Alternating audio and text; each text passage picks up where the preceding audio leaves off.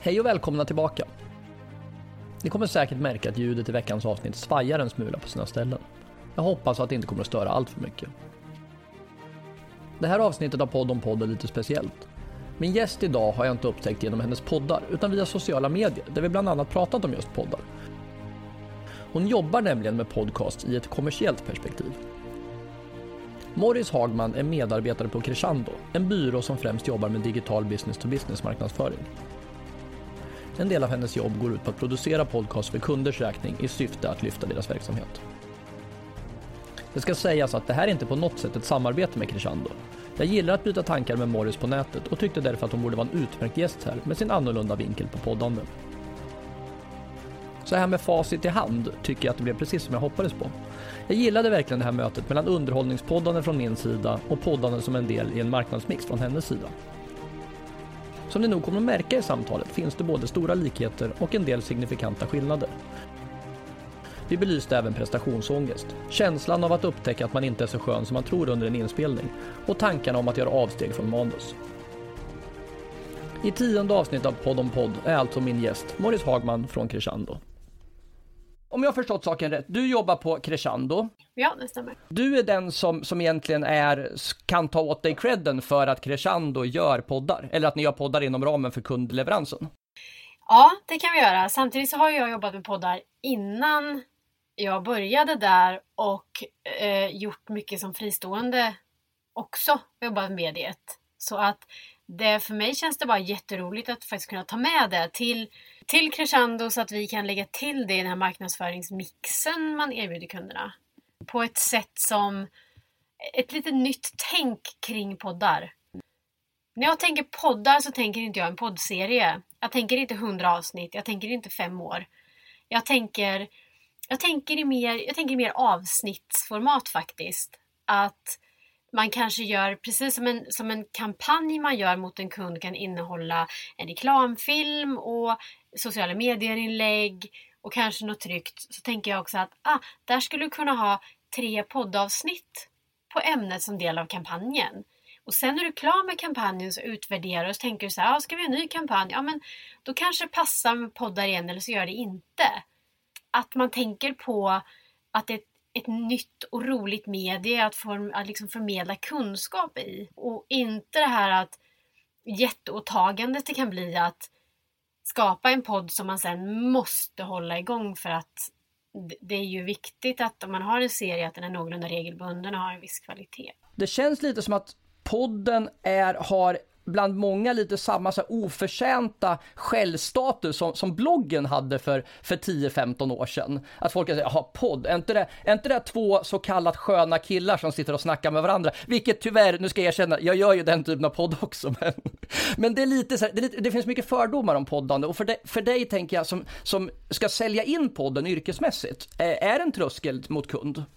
Nej, därför att den, jag förstår precis vad du menar med, med två sköna snubbar som sitter och har ett samtal. Det är just den sortens podd som vi inte gör i B2B. Eller som, som jag har jobbat med i andra projekt också som har varit eh, utbildningsmaterial eller faktamaterial eh, inte nödvändigtvis till kund utan bara just det här formatet där du vill förmedla information om, om ett koncept eller ditt varumärke eller ett visst fenomen. Eh, då blir det mer struktur på det.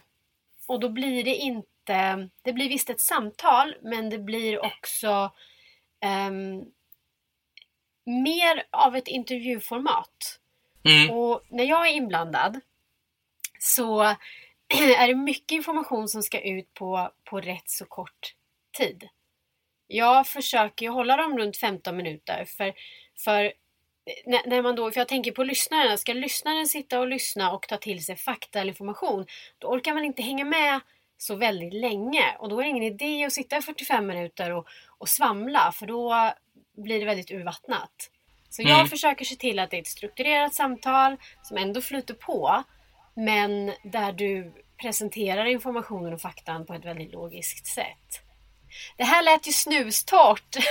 det här lät som jag gör nej, men, jättetråkiga nej, absolut, poddar. absolut inte. Jag, jag förstår vad du menar. Men, men om, vi, om, vi, om vi ska gå bort från det snustorra, eh, det, bli, det blir ju lite så här facktermer. Jag, alltså, jag är så skadad så att jag tycker att det här är, är roligt, genuint kul. Jag jobbar ju i, i fintech-branschen själv, för de lyssnare som inte vet, alltså finansiell teknologi. Eh, och, och jobbar, jag älskar ju liksom growth marketing och dig, digital marknadsföring och så. Så att, så att för mig så är det snustorr, jag går igång på det också. Ja, jag tänker så här, strukturen och formatet när jag ändå kommer in och ska producera eller göra ett jobb, ramen kommer vara snustorr och strukturerad för det är det ändå som har upptäckt funkar bäst. Och speciellt då om, om, om jag är lite moderator som kanske är med och hjälper till och, och faktiskt pratar på podden och det är jag som tar emot företagets gäst eller någon expert inom företaget. Då är ju jag den som är van, och sen kanske kommer som är ovan att podda. Och alla de här strukturerna de hjälper ju till att förbereda den som kommer att det är det här som ska hända. Sen kan vi ju ha en superrolig och snackig liksom 15 minuters podd, samtal som flyter på. Men jag brukar säga att det är väldigt skönt att ha en, en ram inom vilket vi kan vara hur kreativa som helst. Och det blir ju speciellt, alltså du och jag hade ju ett, ett samtal innan det var bestämt att du skulle vara gäst här, eller du och jag hade ett samtal. Jag, jag la mig i ett, en frågeställning du hade, apropå det här, hur får man en gäst att känna sig avslappnad? Och du hamnar väl ofta i sådana situationer att du har gäster som inte alls har tänkt sig att de ska sitta i en podd och prata?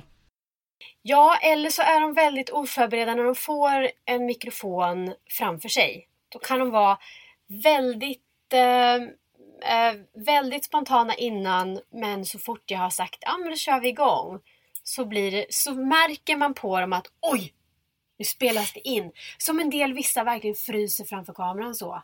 Oj, nu ska jag filmas. Och problemet de gör är att de tror att de inte ska vara som de är i vanliga fall tror jag. Att de tänker sig nu måste jag, nu måste jag gå in i en annan roll. Medan det är det, vi, vi som jobbar med det vill ju, nej, nej, du ska inte gå in i en annan roll. Precis, men jag tror, och det är just det jag tänker att Förberedelser är 90 av, av mitt jobb. Jag gör så här att, att jag jobbar med ett manus där jag Ibland så vet jag väldigt mycket om det som jag ska ha, hålla en podd i och ibland är det verkligen så att det är gästen som sitter med all kunskap. Och då eh, eh, beroende på så ber jag antingen dem att skriva frågor eh, som de tycker är viktiga att ta upp. Eller så är det så att jag skriver frågor. Och sen så får, eh, sen bygger vi på det här materialet med att de skriver stolpsvar. Så mm. att jag utifrån det kan se ungefär vad de har tänkt att svara. Det här har två funktioner. Dels så har det det att är man inte van att podda, spelar ingen roll hur, vilken expert du än är på ditt ämne, så är det väldigt bra att du har tvingats tänka igenom hur du ska svara faktiskt formulera hur är det här? Därför att igen, vi har inte 45 minuter på oss att sitta och svamla. Så att dels, är det för att, dels är det för att den som ska prata ska ha det väldigt tydligt vad ska hon eller han prata om. Och, och dels är det för att jag, om inte jag är jätte, jätteinsatt i ämnet, ska kunna se eh, lite hur de tänker och kanske komma med, med fler följdfrågor och vara lite mer förberedd. Och sen finns det en tredje aspekt. Det är ju det att när de väl har sett det här, att det är det här vi ska prata om, så, så har det ju ändå en slags lugnande effekt. För de vet, jag kommer inte slänga in svåra frågor som de är osäkra på, utan vi ska hålla oss ungefär till det här. Ja, och precis som du sa, då vet de ändå på något sätt, alltså de har, de har gjort tankearbetet och sen så kan det liksom, behöver ju inte spåret vara exakt så rakt som det uppritat från början. Nej hur mycket, hur mycket låter du gästen lägga sig För du sa i, i förväg förstår jag att gästen är med och, och liksom diskuterar vad ni ska prata om. Men hur mycket låter du dem lägga sig i, i efterarbetet sen? Eh, jag tycker att det är bra att de får lyssna på podden innan den går ut. Om det är någonting som, som de själva tycker att nej, det där, det där svaret blev inte riktigt bra då, nu är det ju så, det, det, vet ju du också säkert de som lyssnar på den här podden, att det är väldigt svårt att spela in en fråga och ett svar igen och klippa in det eftersom det är svårt att återskapa ljudsituationer så. Ja. Så det brukar jag redan i förväg säga att det kommer vi inte göra. Nej. Um, så att det är väl i någon enstaka gång de har, de har sagt att det är viss, så, viss segment som inte funkar. Men annars så är det det enda de har tillfälle att säga till om. Har du någon gång gjort en intervju och sen när du har lyssnat på den efterhand känns så här, fan det här är inte bra, alltså hur rädd är det här? du, jag gjorde en med mig själv och en kollega i, i tisdags. Där jag tyckte att jag själv, där jag var lite gäst sådär, där jag tyckte att jag verkligen inte lät bra. Jag var för på, jag var för hård. Så den ska vi spela om nästa vecka för jag bara, nej, det här, det här låter inte bra. och sen så vet jag att jag spelade in en eh, jag spelade in en podd med en person som pratade väldigt länge. Uh, och det är någonting som jag går in i förväg också och säger till att ni får inte prata för länge. Jag har vissa tecken som jag säger, när jag gör de här mm. tecknen så vill jag att måste du liksom avsluta din mening så jag kan bryta in med en följdfråga för annars så blir det så långa talsegment. Speciellt om det är mycket fakta, om de ska förklara någonting riktigt tungt. Då tänker jag att lyssnaren kan behöva ett avbrott. Och den här mannen han pratade väldigt länge och liksom struntade i mina yviga gester. Liksom. Så där var första gången jag faktiskt i efterhand gick in och klippte in en, en ny fråga. ja, för att få en, liksom, ett avbrott i den. Ja, det var inget fel på hans svar, det var bara det att nej, det här blir alldeles för långt det är därför som jag, som jag tyckte det var så roligt att ha med dig som kommer från liksom den kommersiella sidan. Visst, poddar är kommersiella, men, men du producerar på kundbasis.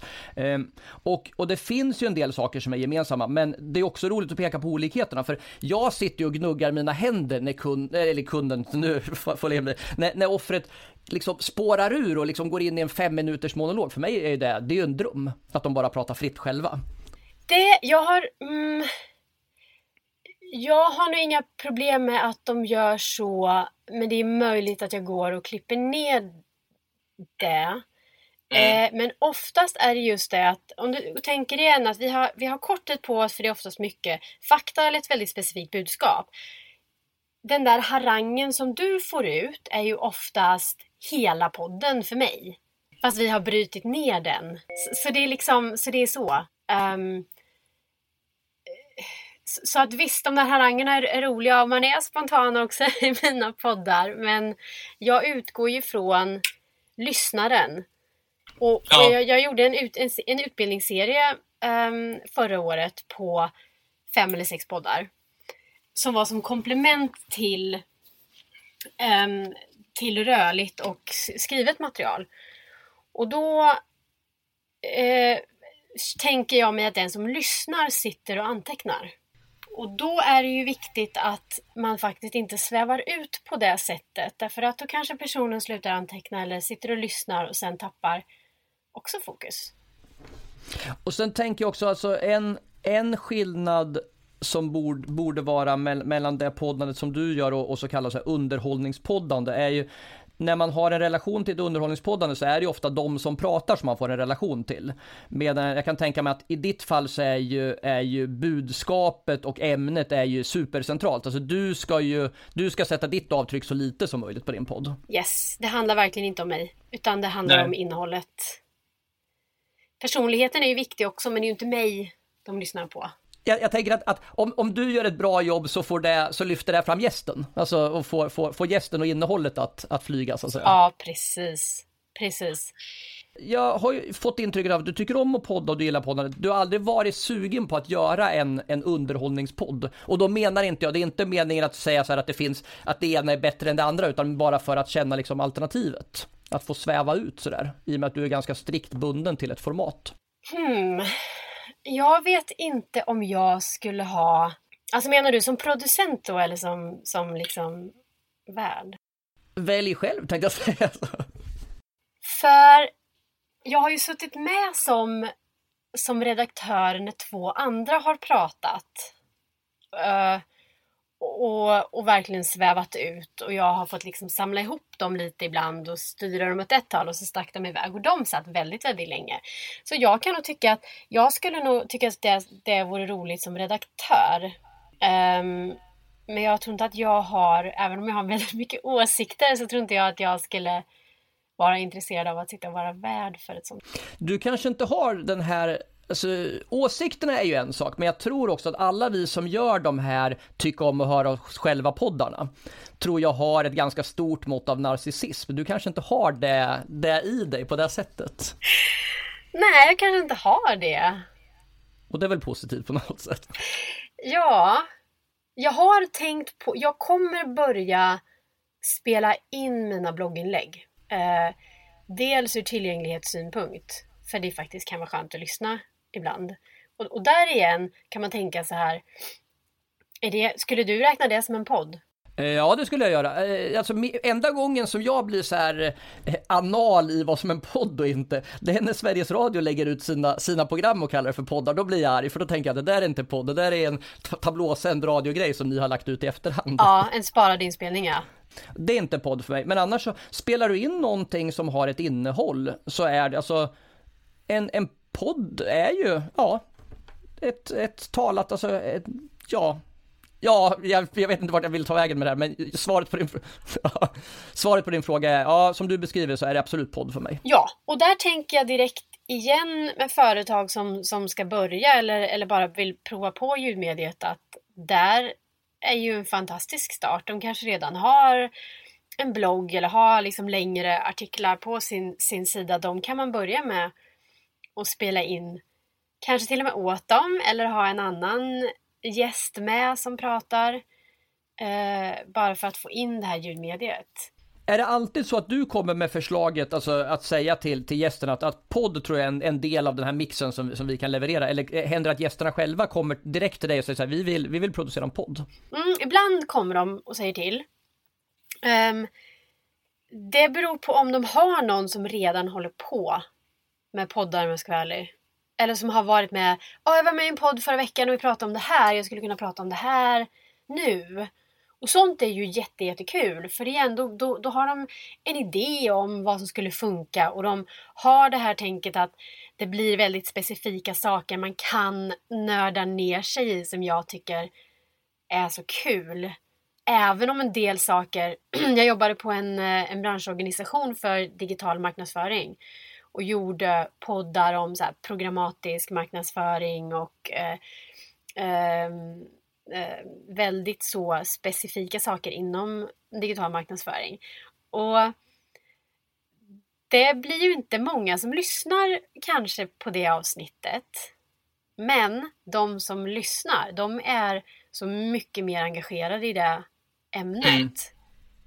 Mm. Uh, och för ett företag då, nu kommer vi in på det här med smala poddar och breda poddar och effekt och sådär. Tänk en smal podd eh, har ju större chans att konvertera därför att de som lyssnar är så mer engagerade och mer eh, eh, mer nära att kanske köpa eller följa eller investera.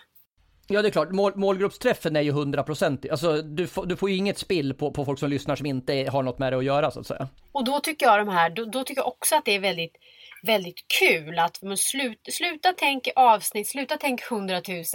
Får du 300 lyssningar på en B2B-podd, det tycker jag är bra. Mm, ja, verkligen. Och då menar inte jag att alla på företaget ska ha lyssnat, utan att man har liksom pushat ut den. Um, och det är också annat man får tänka på, att vad har du för förväntningar? Jo, just så, så är det absolut. Och det är en skillnad. Jag menar, jag har ju nu, nu när jag gör seriemördarna podd, alltså det är, det är min första mainstream-podd jag har gjort egentligen. Eh, och tidigare så gjorde jag nischade spelpoddar av olika slag och enda gången som jag, som jag kände så här, ah, men nu kanske inte är värt det. Det var när vi gjorde en travpodd och, och sista avsnittet hade 13 lyssnare. Då kändes det så här, nu är vi nog nere på en nivå där vi kanske inte tycker det är värt det längre. Nej, eller vad, vad hände där då? Alltså vi, vi, fick det aldrig att lyfta. Det, fanns nog, det var nog svårt, svårt att hitta, hitta ett intresse på det sättet vi gjorde det.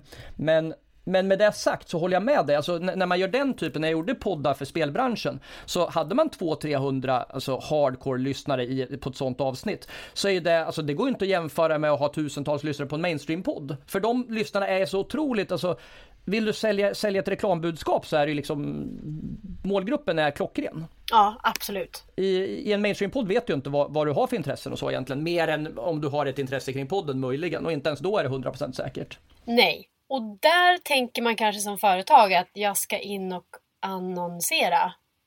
Men det blir också svårt eftersom det är väldigt generellt. Travpodden, marknadsföringpodd eller den här podden har mycket tydligare, mycket tydligare målgrupp. Um, men jag tycker det är intressant det du sa, att när ni var nere på 13, um, 13 lyssningar.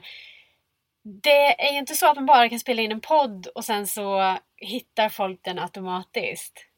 Du måste ju ut med den, du måste ju göra reklam för den, du måste visa att ni har den. Um, den biten måste ju alla göra för att få trafik till sin podd. Så är det. Och, och grejen är så här, här är det uppenbart. Alltså vi tyckte ändå att vi tryck, tryckte ut den i våra sociala medier. Och jag hade ju på, på samma sätt som jag har gjort an, andra saker tidigare så hade vi ju poddar som hade lyft i, i form av eh, en pokerpodd och en spelpodd och så. Så det var ju inte så att vi inte hade kanalen utan här måste det vara, alltså här har vi gjort ett dåligt arbete med, med innehållet helt enkelt som inte träffade den grupp, målgruppen som vi ville ha. Alltså vi gjorde fel typ av, det, det är min analys av, av läget. Eh, men eh, men annars, det, det är roligt det du säger att man måste nå ut, för jag tror inte folk inser hur, hur svårt det är att få, alltså när folk säger att ja, vi ska göra en podd och så blir det bra, men när du har spelat in den, det är bara en så liten del av arbetet, att trycka ut den och skapa spridning och skapa intresse för den är ju minst lika mycket som att ha spelat in innehållet. Ja, om du då ska ha den här, om du ska ha, om du tänker i serie, Um, och då är ju frågan lite sådär, ska du spela in några avsnitt först och sen släppa dem alla på en gång? Eller så ska du liksom slå på stora trumman och sen så lägger du ut ett avsnitt. Det finns ju lite olika sätt och där skiljer sig det här att man startar upp en serie som som Mia och Klara eller vad de heter, Skäringer och Mannheimer och Wahlgren och Wistam och de här, de har ju ändå hållit på väldigt länge. De har ju mm. hittat hittat, det har ju tagit tid för dem att hitta ett format som funkar. Det är väldigt roligt att, att lyssna på, på gamla, gamla avsnitt och nya. Jag kan, jag kan tycka så här, skönheten med att jobba med, med B2B avsnitt istället för att tänka en serie är att man faktiskt kan latcha lite med lite olika format. Är det så att vi ska prata om skogsnäringen så kanske jag gör det med två personer och det kanske blir lite så mer lättsamt och vi kanske håller på en kvart och de kanske har en rolig jingel. Sen när vi ska prata om en annan del av företaget så kan det vara lite mer seriösare för då kanske man vänder sig till sådana som håller på med ekonomi inom skogsnäring. De, de vill ju inte veta liksom om kanske så mycket om träsorter. Gud, jag bara spånar. de kanske, förstår jag menar? Att, att det är ändå samma företag, det är ändå samma podd men du får lov att ha ett lite annat format. Som du kanske inte kan göra när du gör en hel lång serie. För där förväntar sig lyssnarna att det ska vara exakt likadant varje gång. Ja, det där är jätteroligt för att jag brukar ställa den frågan till när jag, när jag intervjuar eh, värdar som har en podd som har, alltså en seriepodd så, så är det just frågan, hur tycker du att podden har utvecklats på det sättet som du pratar om, från, från början till slut. Och det är intressant. Men det du pratar om är också jätteintressant, för det har jag inte tänkt på att det, det, blir ju, även om vi tycker att vi är fria till formatet, så låser vi oss själva. På samma sätt som, som man brukar prata om så gamla rockband som typ Ramones och Motorhead. Deras fans hade blivit tokiga om de kom, nu ska vi göra en syntplatta plötsligt. Det hade liksom, det går ju inte. Men å andra sidan så, så, så måste ju ni både för lyssnarens skull och för er skull ha en struktur därför att eh, som lyssnare har man favoriter, um, favoritinslag som man kanske faktiskt till och med spolar fram till och lyssnar igenom. Och för du som skapar en podd så är det ju bra att ha ett format för det blir ju lättare att planera. Absolut, och jag tror också att även om vi inbillar oss själva att vi är så väldigt fria i vårt format så, så tror jag att man, att man själv har, alltså vi har osynliga strukturer, att vi har lagt på oss vissa maner och vissa gags som vi återkommer till för att vi har upptäckt att, de, att, de, att det är det de pratar om på vår Facebook-sida, så man faller in i det. Så, så vi bygger ju en struktur som, även om den inte är nedskriven och uttalad, så finns den ju där. Och där är mitt jobb att, att hmm, höras men inte synas, eller på att säga. Mitt mitt jobb om jag är med är ju att, som vi sa förut, det ska inte handla om mig. Nej. Bara innehållsfokuserat. Um, jag kan ju liksom inte spåras, även om man tycker om kanske det jag gör så kan man ju sen inte söka på mig för jag finns ju inte med. Nej, precis. De sökorden ska inte, inte vara ditt namn utan, utan ämne och kund här. Kanske ska börja lägga med det känner jag. Ja, men jag kanske ska börja lägga med det. Ja. Jag tänkte säga, du har, en, du har en plattform för att börja plantera en, en image här så. Men det är det som är roligt för, för, för då har jag större frihet. Jag gör en, en serie för, för oss nu där jag leker lite med olika slags inledningar och frågeställningar och sådär på ett sätt som jag inte har gjort för någon annan förut.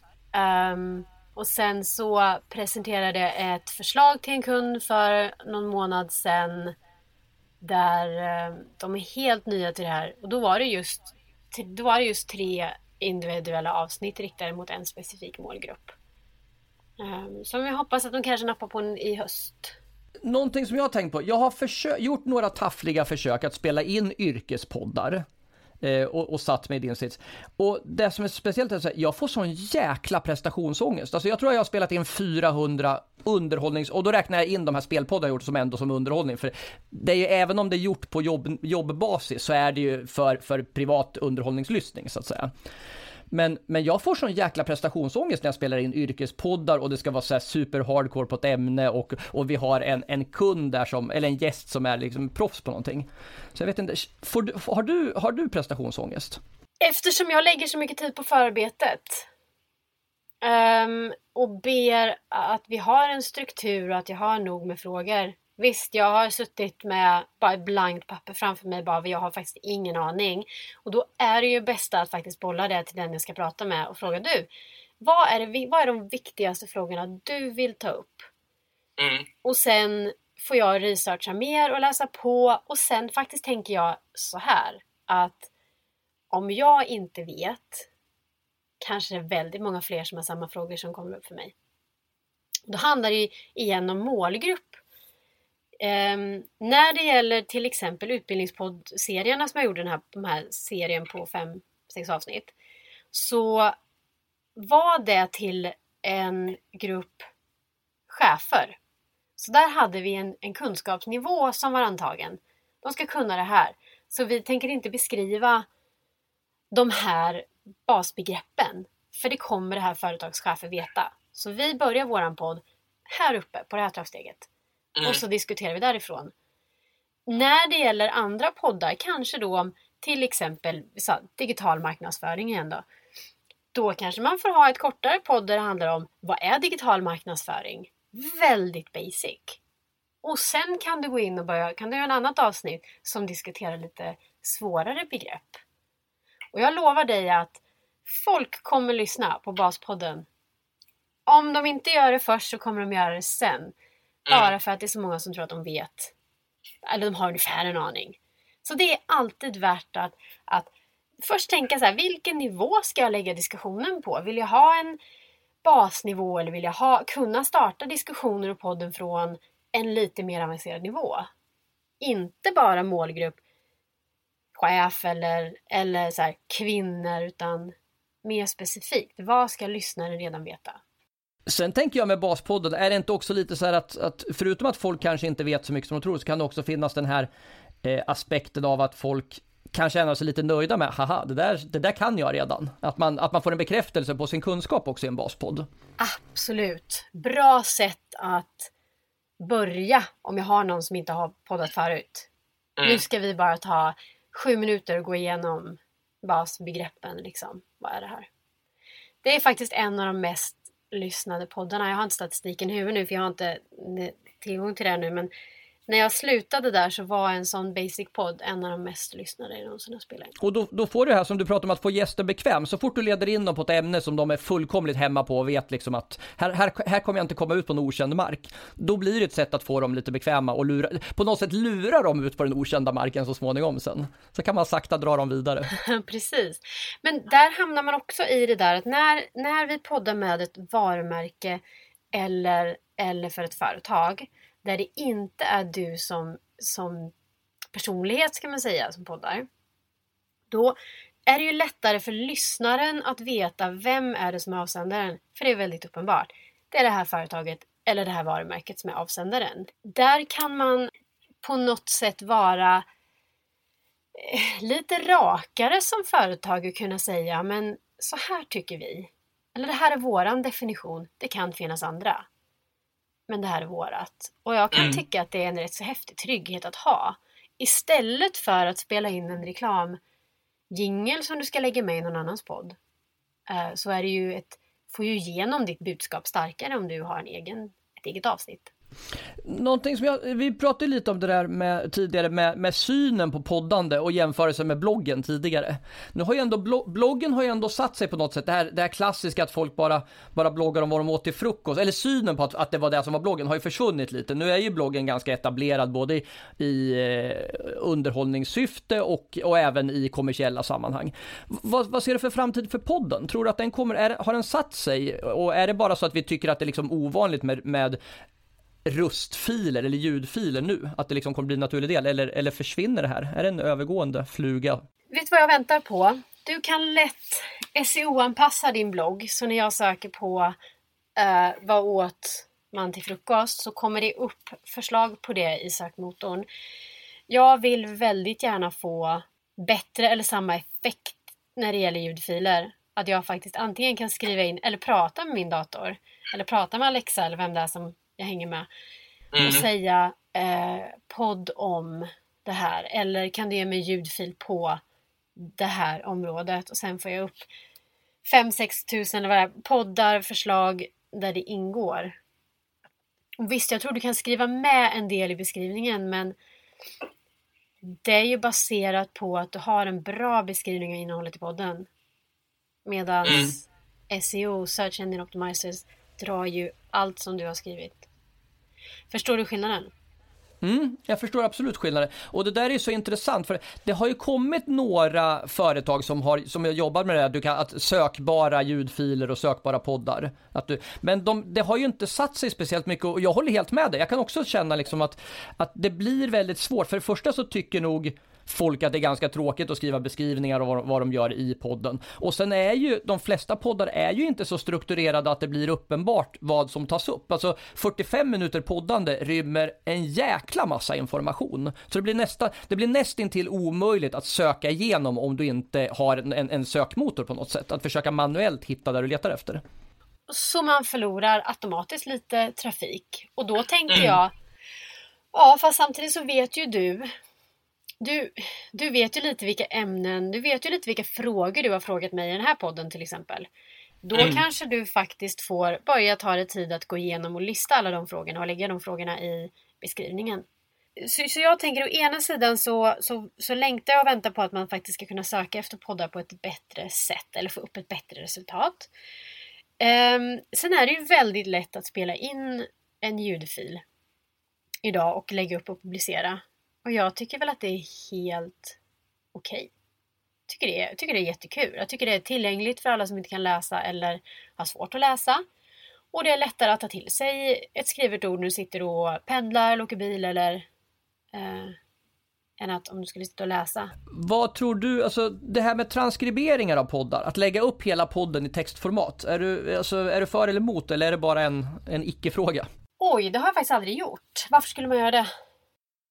Jag vet att det finns en del som föredrar, alltså, snabb, alltså framförallt snabbläsare i näringslivet brukar föredra att plöja en, just det vi pratade om, för att få kort information och slippa sitta liksom och rulla igenom ett, ett 15, 30, 45 minuters avsnitt. Då kan de plöja den här transkriberingen på, på 5-10 minuter och se, ja men det här är jag intresserad av. Plus att det skulle ju då hjälpa till att driva trafik till poddavsnittet.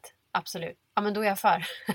Jag har aldrig tänkt på att göra det själv. Jag kan inte se hur, jag tänker bara så här, hur skulle jag använda det? Men som du säger att det är visst, visst det är ju eh, är relevant för Finns det en mottagare för den sortens material så visst. För egen del så tycker jag att det är, det är ointressant för mig eftersom för, för mig så är mediet poddande intressant. Precis som du säger att, att, jag, kan, att jag kan tillgodogöra mig det, det i miljöer där jag inte har tid eller lust att sitta och läsa igenom någonting.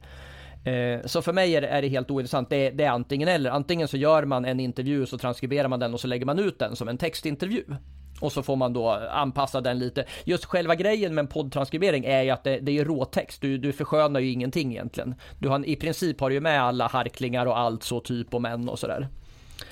Eh, så, men, men jag förstår fördelen även om jag inte själv är intresserad av den.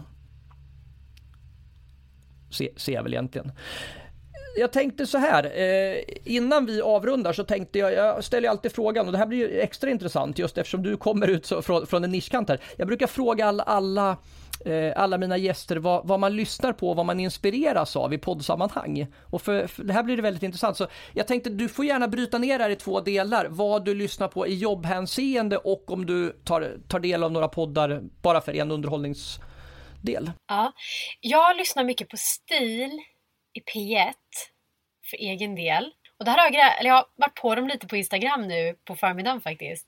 För när de spelar in så har de oftast engelska gäster.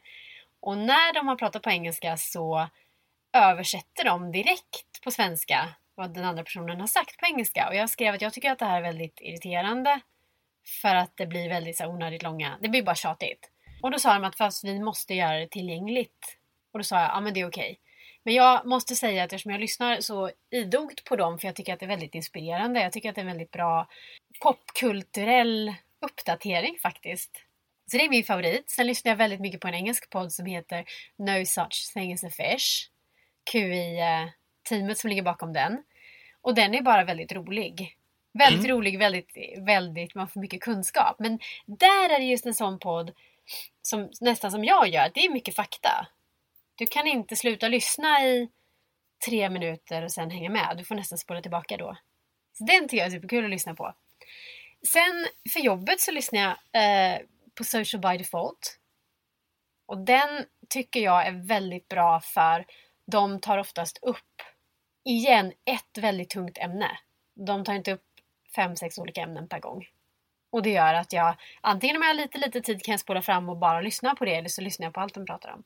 Jag måste bara skjuta in just med, med, med social. Jag tycker, jag, det jag, för jag lyssnar också på dem till och från. Det är en sån här podd som jag återkommer till. Ibland släpper jag den och sen kan det gå några veckor eller månader till och med, så kommer jag tillbaks till den. Och det jag tycker de, det är bra med dem är ju att de också, de vågar ju vara väldigt åsiktstunga i sin, alltså det, det är fakta blandat med rena så här, så här tycker vi, det här, det här är skit eller det här är bra, av, av en ren åsikt. Så behöver de inte motivera, eller de motiverar ju varför de tycker det. Men det är inte så att de måste känna sig skyldiga att väga för eller emot. Alltså de är tydliga med att den är subjektiva del. För de är så kunniga så att de kan faktiskt ha en åsikt. Och just med socials är det roligt också att eh, om du hoppar över ett par avsnitt så ibland när du går tillbaka så är det inte aktuellt längre. För det är verkligen en färsk podd.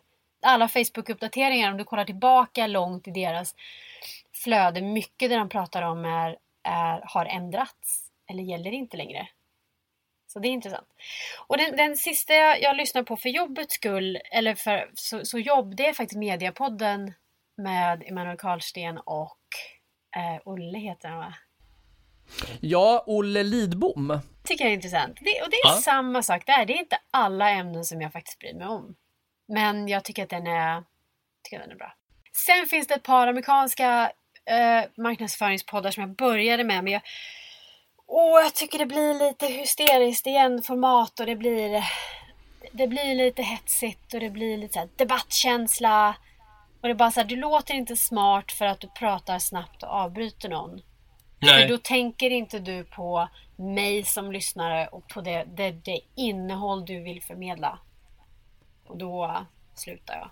Väldigt roligt att du sa det där apropå när vi pratade om så här, alltså när, när du, du pratade tidigare om att när, när, du kände dig, att du inte hade varit bra i ett avsnitt som du gjorde med kollegan så, så har jag upptäckt med mig själv att ofta de gångerna så här känner jag, fan vilket skönt flow det blev i den här intervjun. Och sen när man går tillbaka och lyssnar, ja just det, det är för att jag tyckte om att höra min egen röst så mycket, så får jag klippa bort tio minuter av mitt e mina egna utläggningar.